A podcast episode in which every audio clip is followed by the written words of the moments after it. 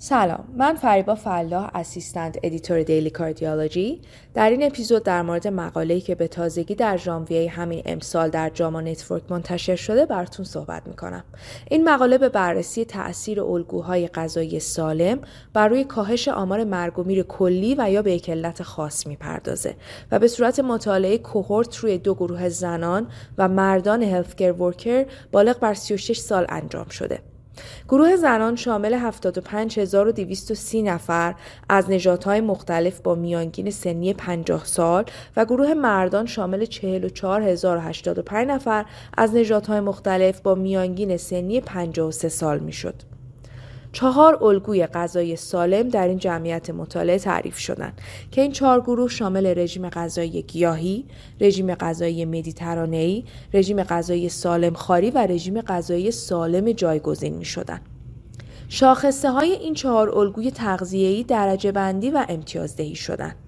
به این ترتیب که شاخصه رژیم غذایی سالم و یا HEI بر اساس مواد غذایی مصرفی معین که جزو مواد غذایی سالم اعلام شدن امتیازدهی شد و همچنین شاخصه رژیم غذایی سالم جایگزین و یا AHEI با توجه به میزان مواد غذایی مصرفی پیشگیری کننده از بیماری های کرونیک درجه بندی و امتیازدهی شد.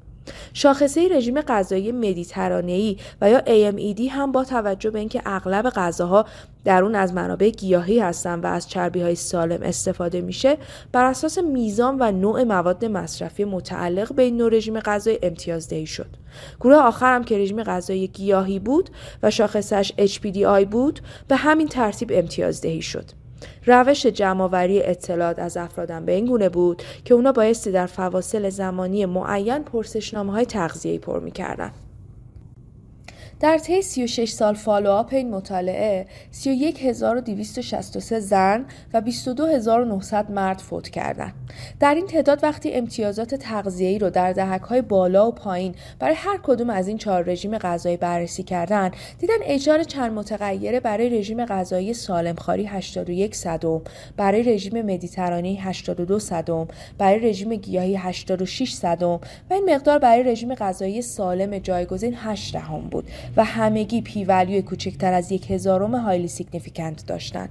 بنابراین مشخص شد کسب امتیاز بالا در همگی این رژیم های غذایی ارتباط مستقیمی با کاهش مرگ و میر در اثر مشکلات قلبی و عروقی سرطان و بیماری های سیستم تنفسی داره.